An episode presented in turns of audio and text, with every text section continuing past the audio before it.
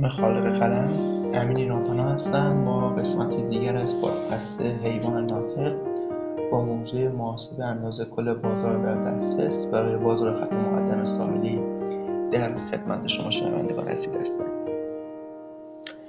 اما به چه دلیل باید اندازه کل بازار در دسترس رو مشخص بکنیم؟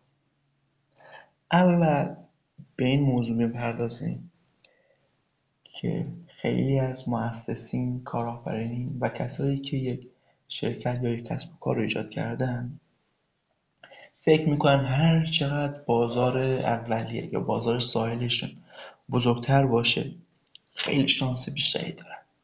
ولی همیشه عدد بزرگتر نشانه خوب بودن نیست. هدف از بازار ساحلی اصلا این بود که شما یک پایگاه برای خودتون ایجاد بکنید.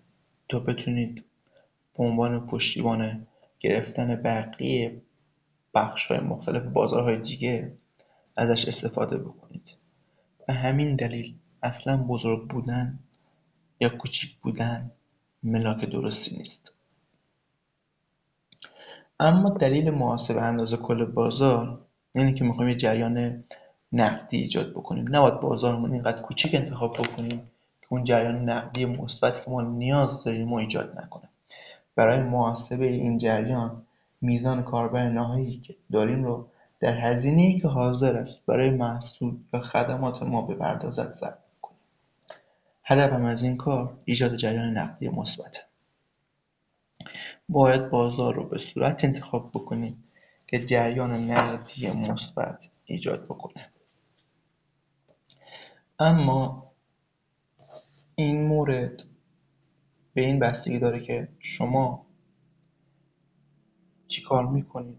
چطوری این بازار انتخاب می‌کنید؟ بازار باید در حدی باشه که جریان نقدی مثبت ایجاد بکنه. ولی هیچ وقت اونقدر بزرگ نباشه که سرعت شما در گرفتن صد درصدی این بازار رو ازتون بگیره. دلیل این که میگیم باید صد درصد بازار رو بگیریم چون می‌خوایم میزان درآمد سالیانه شما رو به محاسبه بکنیم. ببینیم که آیا این کسب و کارتون اصلا سود داره ضرر داره یا نه. سر به سره چطوری وضعیتش. اما این معیار فقط برای بازار اولیتون کاربرد داره و برای سایر بازارها باید راهکارهای دیگر رو پیش بگیرید.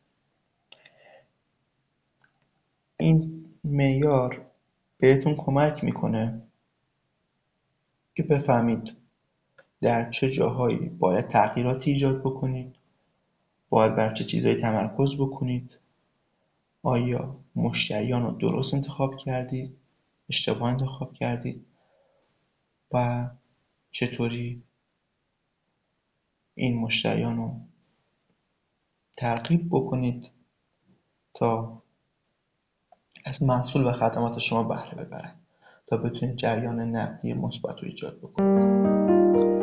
امیدوارم که از شنیدن این قسمت از پادکست لذت ببرده باشید.